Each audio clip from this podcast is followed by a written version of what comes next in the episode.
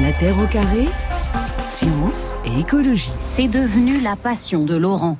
Chaque jour, il passe des heures à immortaliser la faune qui vit chez lui. Donc ici, là, juste derrière, il y a un nitroglodite mignon, juste à la palissade. J'en suis à 70 espèces d'oiseaux, à peu près autant de papillons. Avec le confinement, de plus en plus de Français se sont mis à observer la nature. Ils sont deux fois plus nombreux qu'avant l'épidémie, soit des milliers à regarder autrement leur environnement, et pas uniquement pour leur plaisir personnel. Voilà le JTTF1 en mars dernier, les naturalistes amateurs dossier donc de l'émission avec une euh, pratique qui intéresse de plus en plus de Français comme on va le voir et qui a déjà largement fait ses preuves chez nos voisins britanniques. L'anthropologue Vanessa Manseron et l'écologue Romain Julliard sont avec nous donc pour en parler. Alors Vanessa Manseron, ce livre Les veilleurs du vivant, vous vous intéressez donc à cette euh, pratique qui consiste à reconnaître les plantes, les oiseaux ou les insectes et pour ça vous êtes vous allé en Angleterre. Pourquoi ce choix exactement?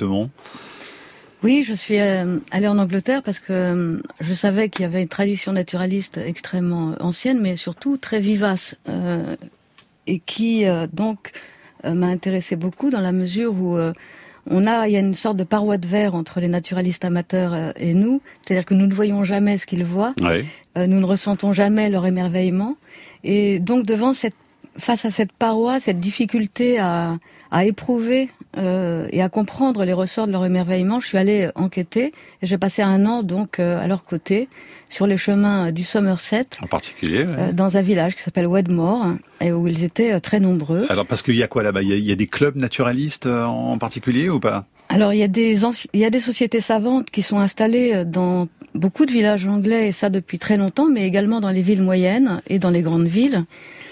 Euh, et c'est lié à l'histoire particulière euh, de l'Angleterre qui a connu une révolution industrielle plus précoce qu'en France, avec des campagnes qui se sont peuplées euh, très précocement de, de, gens issus des villes qui sont venus arpenter les campagnes, y habiter avec une répulsion assez ancienne pour les, les grandes villes et une attirance nationale très forte pour euh, le fait de vivre à la campagne.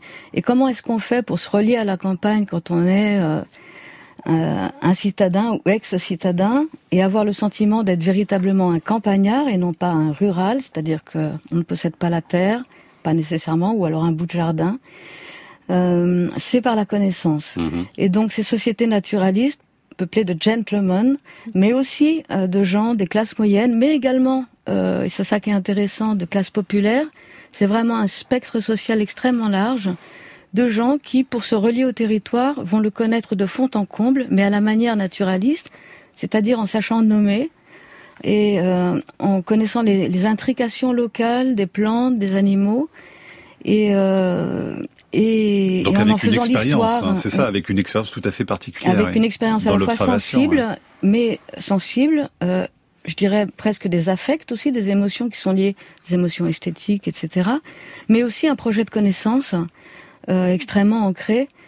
Euh... Et qui apporte donc du savoir aussi aux scientifiques. Hein. C'est ce qu'on va voir. C'est qu'il y a ce lien aujourd'hui. Alors Romain Julliard, vous, ce qui est, ce qui est amusant, c'est que finalement vous êtes des deux côtés. Vous, hein. à la fois du côté euh, scientifique en tant qu'écologue, et puis on l'a dit à l'origine de, de, ce programme Viginature, mais aussi en tant que euh, naturaliste amateur. Alors vous vous considérez toujours comme amateur. Hein?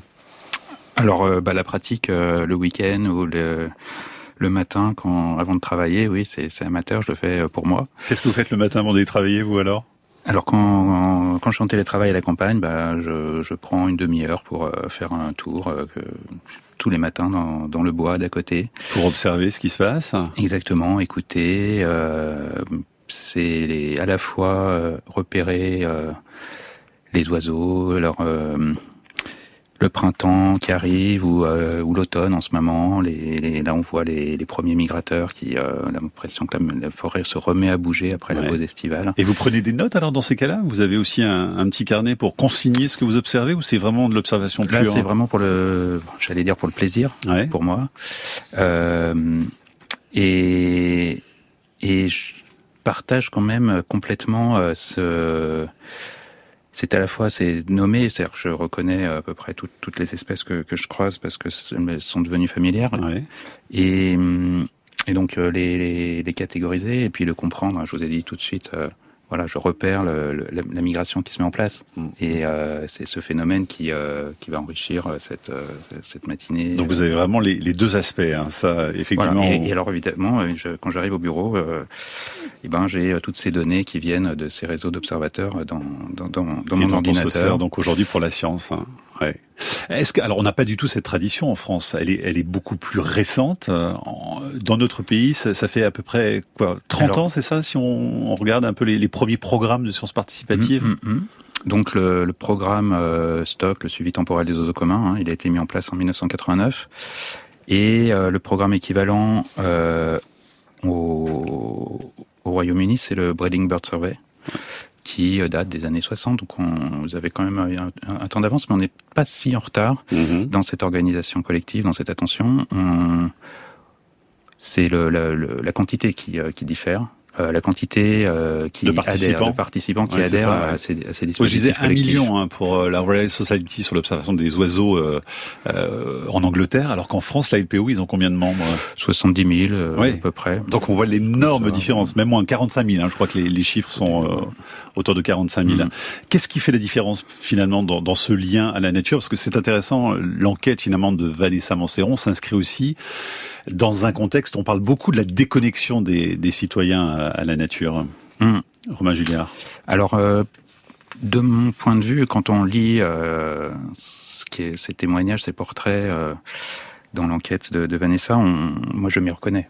C'est pas l'individu qui, qui diffère, c'est pas la pratique individuelle, c'est vraiment l'organisation, c'est euh, le collectif, c'est euh, mettre en réseau ces données, euh, les, les partager, les, euh, les standardiser, se, se discipliner pour qu'elles euh, elles rentrent dans, dans finalement une espèce de, de, de flux qui va permettre ensuite d'être euh, le porte-voix de, de, toute cette, de toute cette activité. Donc je pense qu'il y a une dimension collective qui est, qui est importante et qui va se répercuter sur bah, la visibilité, en tout cas le dénom, enfin le, la, la, la, pouvoir compter tous ces euh, tous ces participants. On, ces... va en reparler. Il y a un protocole très précis hein, justement mmh. qui, est, qui existe aussi. Mais la partie scientifique finalement de ces naturalistes amateurs, Vanessa Manceron, elle est importante. Est-ce que tous les amateurs euh, pensent à la science ou finalement ça reste quand même une petite part de, de l'observation? Je dirais que en Angleterre, tout particulièrement, il y a l'idée que la nature euh, est un bien commun. Donc c'est un patrimoine euh, dont on doit se soucier et c'est la responsabilité des individus. Et ça, ça change énormément euh, ce qu'on ce qu'on appelle engagement citoyen, c'est-à-dire qu'il y a l'idée que soi-même, en tant qu'individu, quand bien même on parcourt la campagne pour son plaisir personnel et un désir de connaissance qui va aussi nous accomplir en tant que personne, on a aussi une sorte de devoir moral mmh. à contribuer. Et autour de ces questions de connaissance de la nature, c'est un, un, schème extrêmement fort en Angleterre. Et donc les groupes, les collectifs que j'ai suivis euh, ont dans l'idée qu'on doit aussi contribuer ensemble et de manière paritaire, chacun à la mesure de son expertise et de ses connaissances, à à, à, la protection de ce bien commun, à sa connaissance, à sa mise en visibilité, etc. Et il y a eu une accélération très notable dans les années 70-80, euh, avec des groupes qui se sont constitués qui ne sont pas les sociétés savantes d'autrefois, mais des groupes qui sont vraiment là pour savoir ce qu'il se passe. Les extinctions d'espèces, mmh. les déclins, les déplacements, les surgissements, les, les hybrides. Et donc il s'agit de faire connaître tout ça et d'en témoigner. Et donc il y a vraiment l'idée d'une citoyenneté par le bas, euh, d'une gouvernance, je dirais même, euh, citoyenne, qui euh, contraste quand même avec ce que j'ai vu euh, en France. Et je ouais. crois que c'est un motif très très important. Donc c'est loin d'être anecdotique hein, pour euh, l'Angleterre. On verra si on retrouve le, le même état d'esprit dans, dans, un instant dans notre pays, Romain Julliard. Et puis j'aimerais bien avoir des messages aussi de naturalistes amateurs pour voir comment justement ils perçoivent leur travail là sur le terrain. Vous pouvez nous rejoindre bien sûr avec le site de la Terre au carré.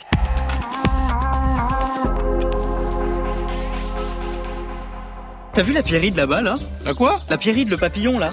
Bah, comment tu sais ça, toi? Bah, je participe à l'opération Papillon. C'est un programme de sciences participatives, c'est génial. Regarde, la seule chose qui est nécessaire, c'est une fiche d'identification dans laquelle t'as toutes les caractéristiques ah, là, de. Voilà, ah ouais, d'accord, ok. Je connais celui-là, là. Bah, c'est la pyrite, c'est celle qu'on a vue tout à l'heure. On y va? C'est parti. Grâce aux données qui ont été collectées, on a montré par exemple l'impact de l'utilisation de pesticides dans les jardins. Les chiffres qu'on obtient après, ils nous permettent de dire aux politiques, bah voilà, il y a, y, a, y a, un problème, on a perdu 30% des papillons des prairies en 15 ans par exemple. Donc c'est vraiment fondamental pour comprendre l'impact de l'homme sur la biodiversité commune, c'est fondamental d'avoir des observatoires avec des observateurs volontaires. Et donc des naturalistes amateurs. Thème de l'émission, c'est une vidéo du Muséum national d'histoire naturelle avec euh, Benoît Fontaine, ingénieur de, de recherche. Euh, Romain Julliard, donc vous êtes euh, notre invité écologue avec euh, Vanessa Manceron, anthropologue et ce livre donc Les du Vivant. J'aimerais que vous rebondissiez sur ce que nous disait Vanessa Manceron tout à l'heure sur l'engagement citoyen justement de ces naturalistes amateurs en Angleterre. Elle semblait nous dire qu'en France l'engagement était moindre. Est-ce que vous êtes d'accord avec ça? Alors c'est ce qu'on observe, c'est très clair. Euh, et je dirais que ça dépasse probablement euh, la, la, discipline naturaliste, hein, mais ce qu'on observe en France, c'est que euh, euh il y a beaucoup de, de, groupes aussi, de petites sociétés, d'organisations, mais qui ont l'habitude de, de, mettre en place leur propre protocole ou de et de le changer régulièrement pour parce qu'il y a un nouveau venu avec la meilleure idée. Mm-hmm.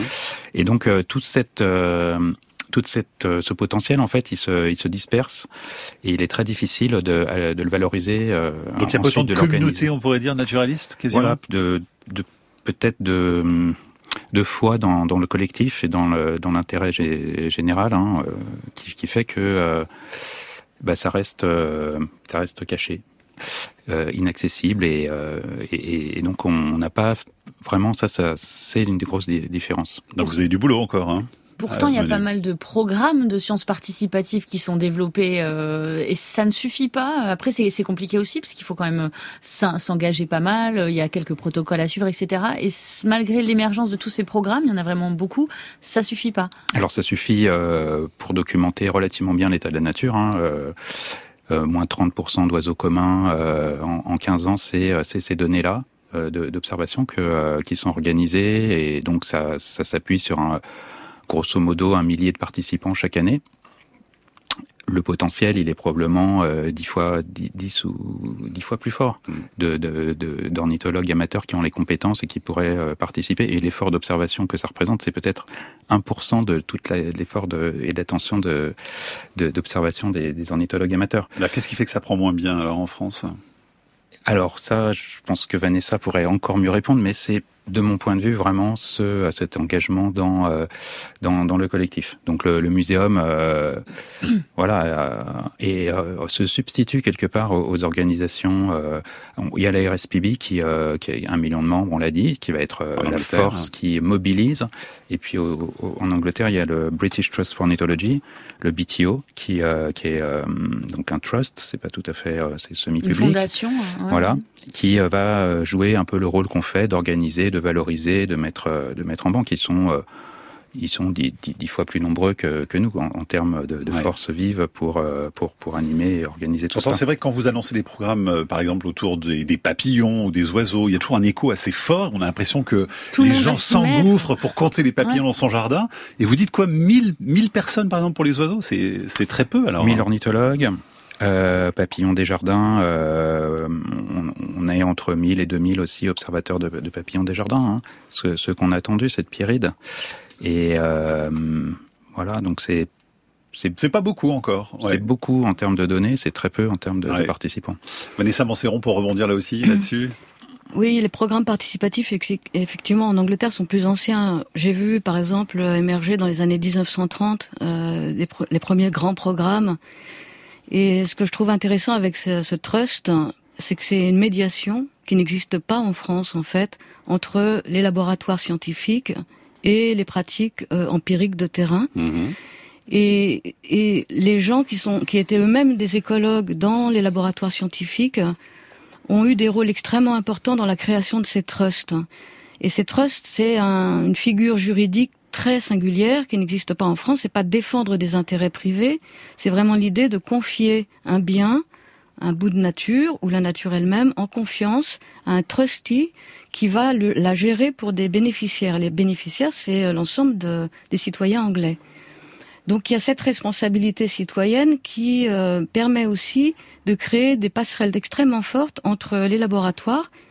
Là, c'est porté par le Muséum d'histoire naturelle. En Angleterre, c'est porté par des trusts. Mmh et ils font le lien en fait entre ces mondes sociaux euh, qui sont beaucoup moins cloisonnés finalement. Mais il y a des intérêts financiers en Angleterre par rapport à, ces trusts ou pas? Parce que l'intérêt du Muséum national, c'est que précisément, il n'y a, a pas d'idée d'argent. Euh, c'est une gouvernance citoyenne, donc c'est de l'argent qui est produit pour euh, euh, pour défendre euh, un intérêt euh, collectif et et qui n'a pas du tout le même rapport à l'État, c'est-à-dire qu'il va même parfois se substituer Mhm. euh, bah, aux prérogatives qui ici euh, relèvent de l'État et qui là-bas relèvent en fait de la gouvernance citoyenne de manière tout à fait légitime. Message de Dominique sur franceinter.fr, naturaliste dès l'âge de 8 ans. Aujourd'hui, j'en ai 58 et ça ne m'a jamais quitté. Et à ce sujet, Thierry nous écrit aussi euh, pour nous dire pour être un naturaliste efficace, je pense qu'il faut avoir un petit peu de bouteille. Donc les personnes de 50 ans et plus sont à même de témoigner de l'érosion de la biodiversité sur les dernières euh, 30 années. Celui des champs, des oiseaux, des papillons, des insectes à profusion et maintenant le monde du silence, le désert vert.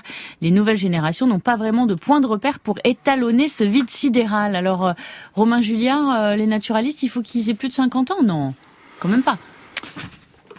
Non, mais c'est euh, un phénomène euh, qu'on détecte aussi bien, c'est euh, cet oubli de l'état de, de la nature. hein.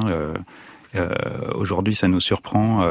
on parle de, de désert dans, dans les champs agricoles parce qu'on se souvient encore d'il n'y a pas si longtemps où il était saturé de champs d'alouettes, de bruyants, de bergeronnettes. Oui, il y a une forme de mémoire, mais est-ce que pour autant aujourd'hui, s'il y a des auditeurs plus jeunes qui nous écoutent, ils doivent se, se décourager Ah bah Non, Non, non. Euh, moi aussi- encourager-les même.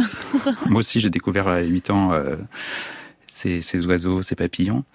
Euh, et c'est à ce moment-là, et mais c'est toute la vie aussi hein, qu'o- qu'on peut euh, qu'on peut apprendre euh, à, à les reconnaître. Dans, dans Papillon des jardins, c'est euh, c'est très très rapide la, la vitesse à laquelle on va se reconnaître ces pierrites, ces pans du jour. On a ce témoignage hein, avant dans, dans mon jardin, il y avait des papillons. Aujourd'hui, il y a, il y a des Ouais.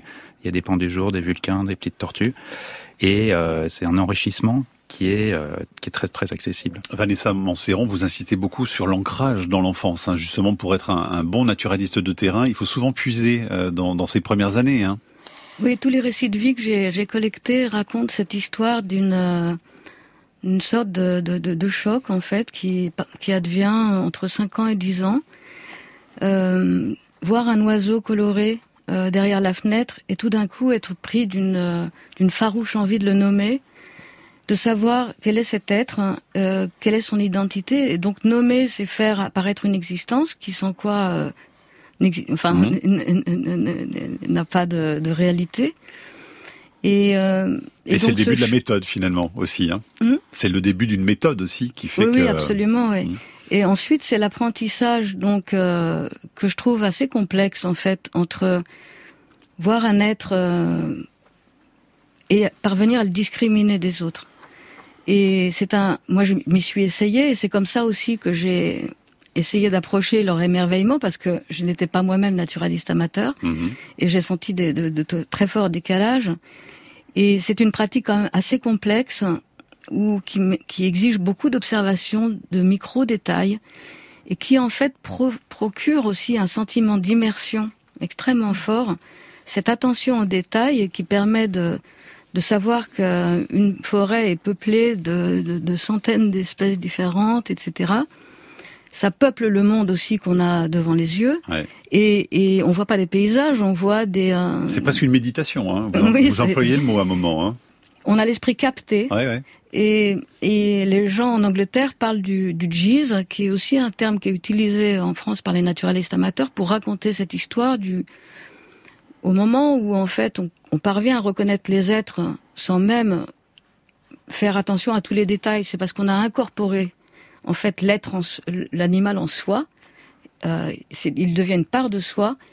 Et on, on se promène dans la dans la nature en ayant autour de soi des milliers d'êtres qu'on sait nommer. Sauf que vous dites à un moment, attention, c'est pas de l'animisme hein, finalement, la démarche du naturaliste amateur, c'est-à-dire qu'il ne parle pas aux plantes ni aux animaux, donc faut aussi distinguer ça hein, par rapport à, à ceux dont la culture est précisément d'avoir ce lien très resserré avec le vivant. C'est-à-dire, c'est la, la- le- la contradiction de, ce, de cette relation. Elle est à distance. Elle peut se passer d'interaction. Euh, on n'attend pas un retour de, de- des êtres qu'on observe. Mhm. On ne converse pas avec eux dans le sens où on leur attribue pas une même intériorité. Mais par contre, euh, c'est un compagnonnage d'une vie avec des êtres euh, qui sont une part de soi, Mm. et en même temps, on est une part du vivant. Et donc, ça provoque euh, des, enfin, ça génère des, des types de relations extrêmement puissants. Une petite précision sur franceinter.fr, la LPO nous écrit directement pour nous dire Ah bah qu'il y a 65 000 adhérents. Pardon, j'avais le chiffre de 45 000. Voilà.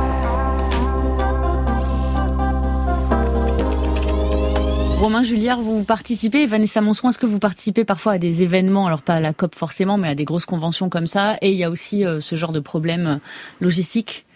Hum, je crois que c'est quand même assez spécifique euh, à la COP quand il y a toute tout le- la partie politique qui, est là, qui est c'est par définition, hein, c'est la conférence politique autour de ces conventions. Euh, côté euh, côté biodiversité, il va bientôt y avoir la COP 15. Mhm. J'espère que vous en parlerez. Et euh, enfin, après deux mois, deux ans de, de report. Euh, et, et puis côté biodiversité, il y a aussi un équivalent du, du GIEC, qui est euh, l'IPBES, Oui, on- la plateforme internationale sur euh, voilà. Mais il y a des, des, des soucis logistiques euh, dans ces conventions-là? Alors sur sur les ces, ces conventions, euh, sur ces points plus euh, scientifiques, euh, nettement moins. On est entre entre soi et euh, et il y a moins de d'écho médiatique euh, pour pour y aller et donc euh, la pression est tout à fait différente. Vanessa Manceron, Oui, une, c'est une COP en Afrique sans les pays africains parce qu'ils ont même pas les moyens d'y aller, c'est quand même dingue, non? C'est un peu dingue, oui. Mais je voulais revenir un peu, rebondir un peu sur ce que disait euh, Romain, sur euh, l'entre-soi, une sorte d'invisibilité aussi.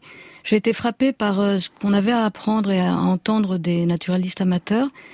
En tant qu'aussi sujet politique, on a vu, par exemple, des, sur la ZAD de Notre-Dame-des-Landes, des, euh, des naturalistes amateurs en lutte.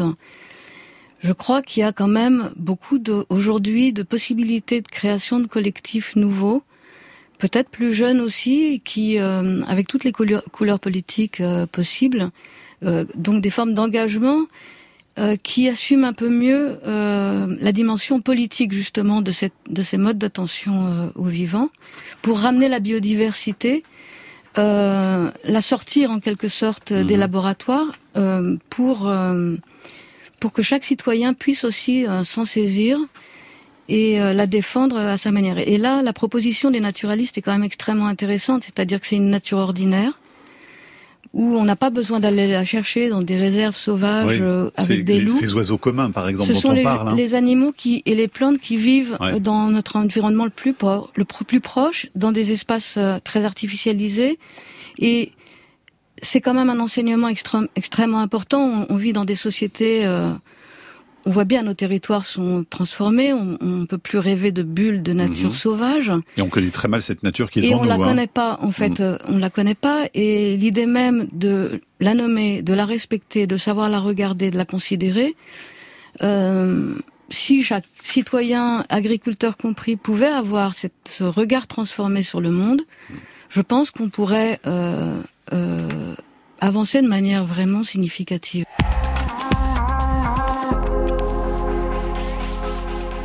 À 22 ans, Charles Darwin embarque en tant que naturaliste à bord du Beagle pour un long voyage d'exploration autour du monde.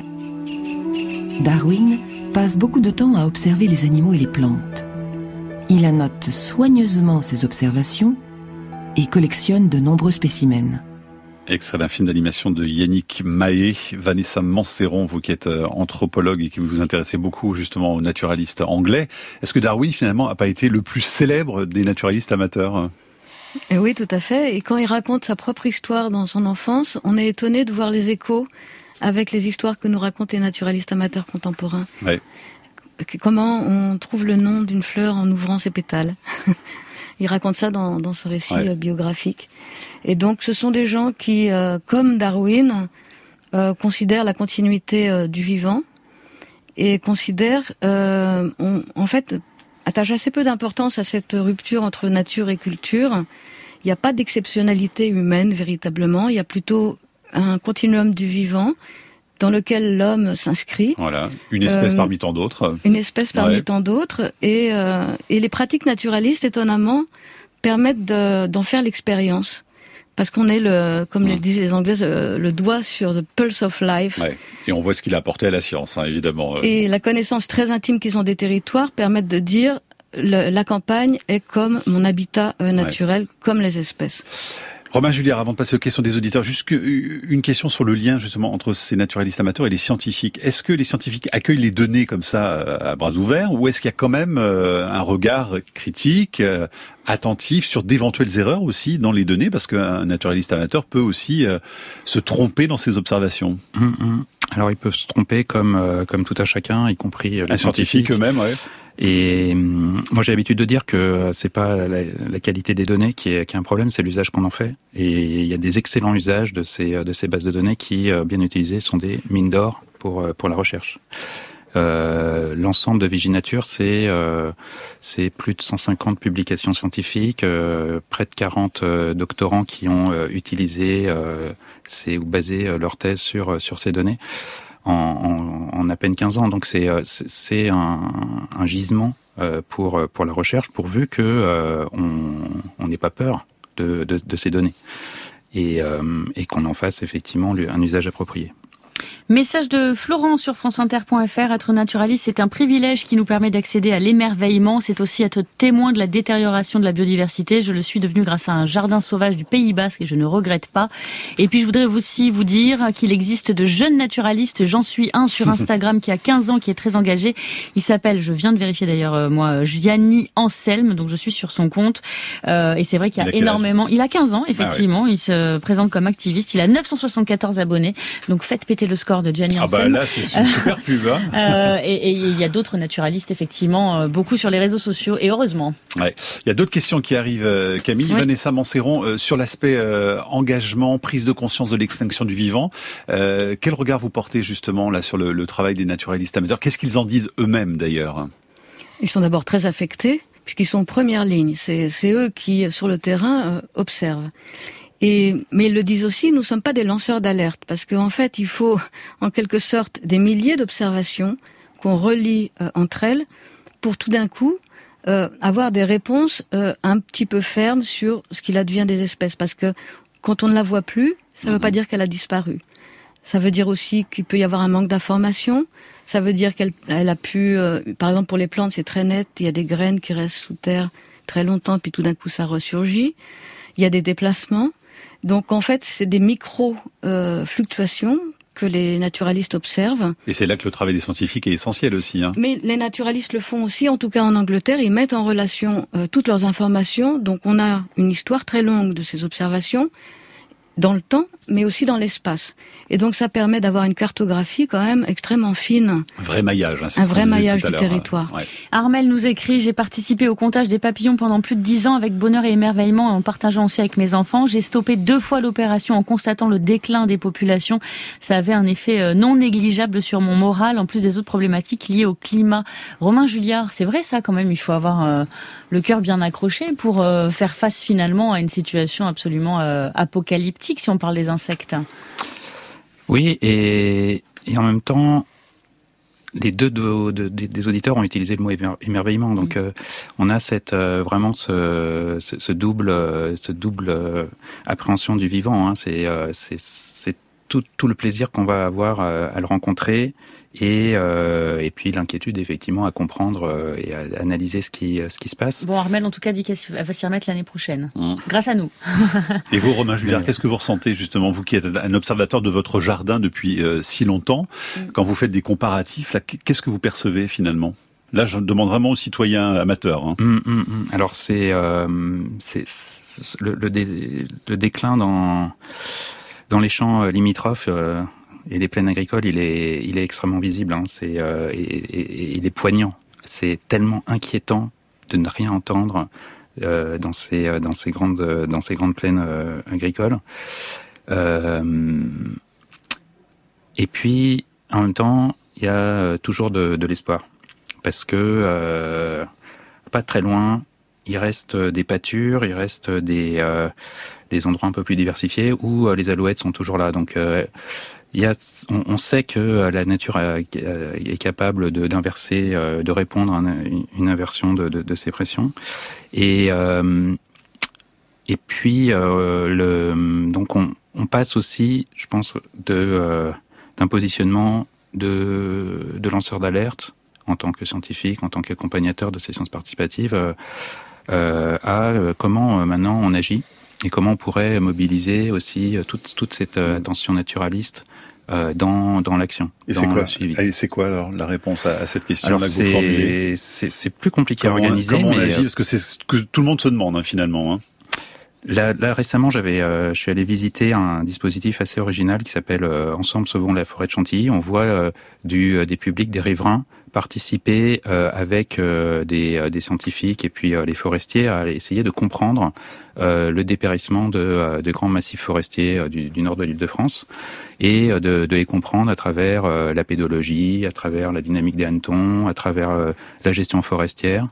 Et et en discutant avec euh, des participants, ils disaient euh, à quel point ils étaient effondrés eux aussi de voir ces grands arbres dépérir et à quel point ça allait euh, c'était une voie d'espoir et de, de, de participer à, à, la compréhension. On n'a pas les solutions encore, mais on mais de donc ça c'est important déjà. C'est comprendre. C'est comprendre euh, et puis explorer et puis expérimenter et puis et aller beaucoup plus vite finalement que la séquence euh, où euh, les experts font euh, font ça dans, dans leur station, puis transfèrent ce savoir être acteur, acteur aussi de l'observation et, et c'est d'un savoir. Et il y a un enrichissement, une accélération de des idées parce que elles viennent de, de différents types de savoir. quand on est promeneur, quand on est quand on est chasseur, quand on est voilà, forestier. Forestier, il y a tout ce, ce, croisement qui fait que les idées fusent et et si on a euh, cette organisation qui permet de les expérimenter, on peut aller euh,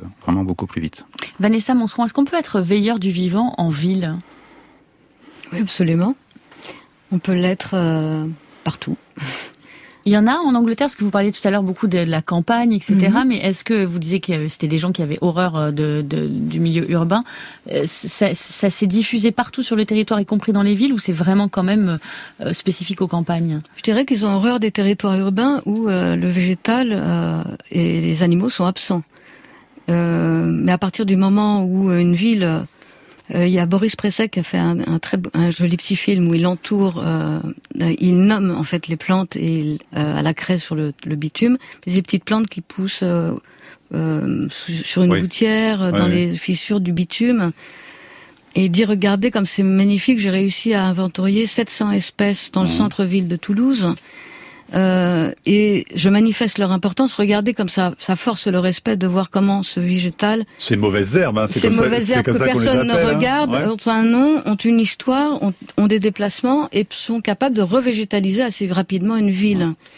Mais donc, donc c'est possible. C'est tout à fait possible. Dominique d'ailleurs nous écrit, euh, je vous signale le réseau Paris Birds animé par l'ornithologue David Rosanne qui plusieurs fois par semaine partage l'observation des oiseaux à Paris, au but de Chaumont, dans les boucles de la Marne et à Fontainebleau. Observer et compter requiert une grande connaissance pour reconnaître les oiseaux.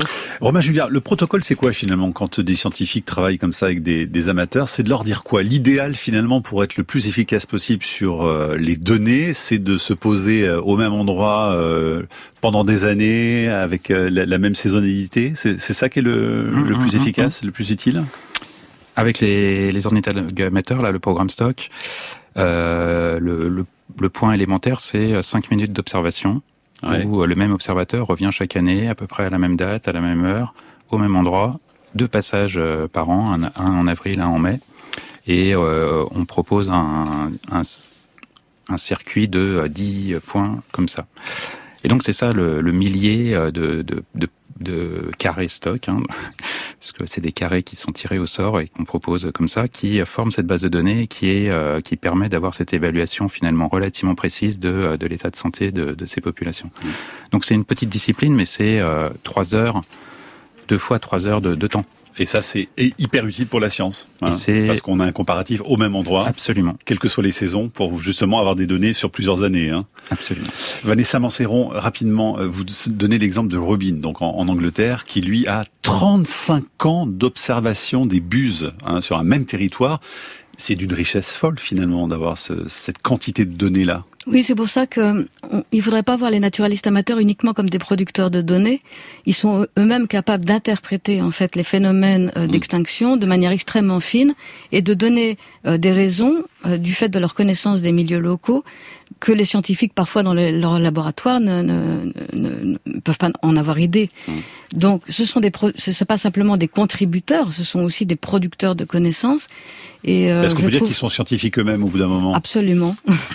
c'est quand même euh, l'histoire naturelle était une science avant d'avoir été marginalisée à la fin du, 20, du, 19, du 19e siècle mmh. par la biologie et par l'écologie. On peut dire que c'est une science des, des, des marges, mais euh, je trouve très important aujourd'hui de reconnaître euh, l'importance de mm. ce type de savoir et l'originalité. Allez, il nous reste une minute. Caroline nous écrit euh, parlez s'il vous plaît de l'application euh, Action INPN Espèces qui permet à tout un chacun de recenser les espèces de son jardin. Donc INPN Espèces au pluriel, nous dit Caroline. Voilà, donc c'est noté. Euh, Romain Julien, très vite, en, en, 30 secondes à peine, vous avez deux programmes là en, en cours, c'est ça? Oh, dans Nature, il y en a, plus, hein, mais euh, il y en a deux que vous souhaitiez mettre en avant. Voilà, bah, euh, Papillon des Jardins, c'est le, plus ancien qui mobilise euh, là pour le coup des nouveaux on apprend, on découvre. Et puis euh, Spipol, mon, petit euh, préféré, le suivi photographique des insectes pollinisateurs. À nouveau, c'est ouvert à tous et euh, ça se fait via la photographie des insectes. Voilà, et c'est ultra précieux évidemment pour la recherche scientifique et c'est aussi en tant que citoyen un premier pas peut-être vers un engagement dont on a bien besoin en France, hein, d'après ce que vous nous dites, Vanessa Manceron. Merci beaucoup à tous les deux. Je renvoie sur cet ouvrage, Les Veilleurs du Vivant avec les naturalistes amateurs. C'est aux éditions Les Empêcheurs de penser en rond. Merci à tous les deux. Au revoir. Merci. La Terre au carré est un podcast France Inter.